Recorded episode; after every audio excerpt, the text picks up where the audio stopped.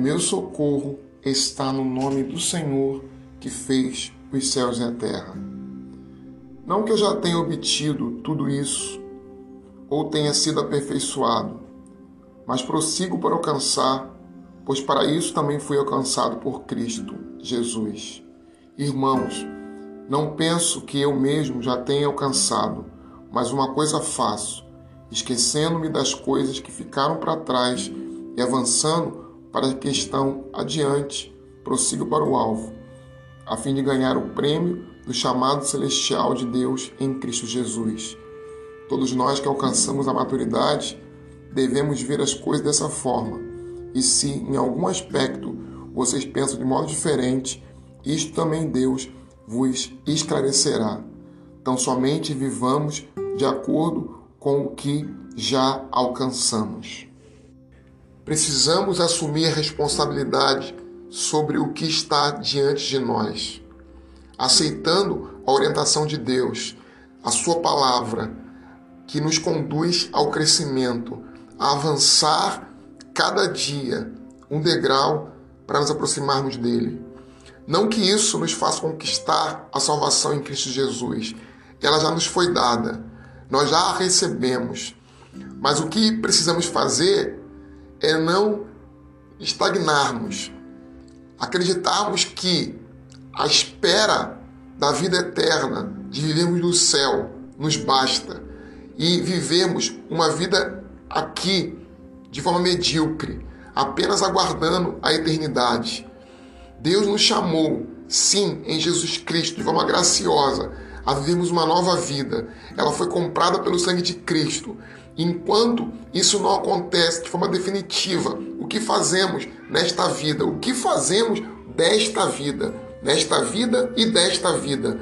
Nós continuamos e prosseguimos no nosso crescimento até termos a estatura de Cristo Jesus, o nosso Senhor. A perfeição não é algo possível na sua totalidade, mas isso não deve nos desanimar, não deve tirar de nós o fôlego e o ânimo para que venhamos a desenvolver a salvação. O apóstolo Paulo, no texto que nós lemos em Filipenses, está nos falando sobre o desenvolvimento da salvação. Nós não conseguimos conquistar por nossa força a salvação. Nos foi dada, é graça, mas nós a desenvolvemos. Desenvolvemos quando temos uma meta, um alvo, um objetivo. E esse objetivo e esse alvo precisa ser o nosso crescimento, a nossa, é, o nosso desenvolvimento. Não devemos de forma alguma desprezar o mandamento do Senhor que diz: sejam perfeitos, como perfeito é o Pai Celestial de vocês. Contudo, preciso fazer uma advertência. A vida de perfeição, ela não consiste em formarmos uma reputação religiosa, em impressionarmos as pessoas ou tentarmos impressionar a Deus.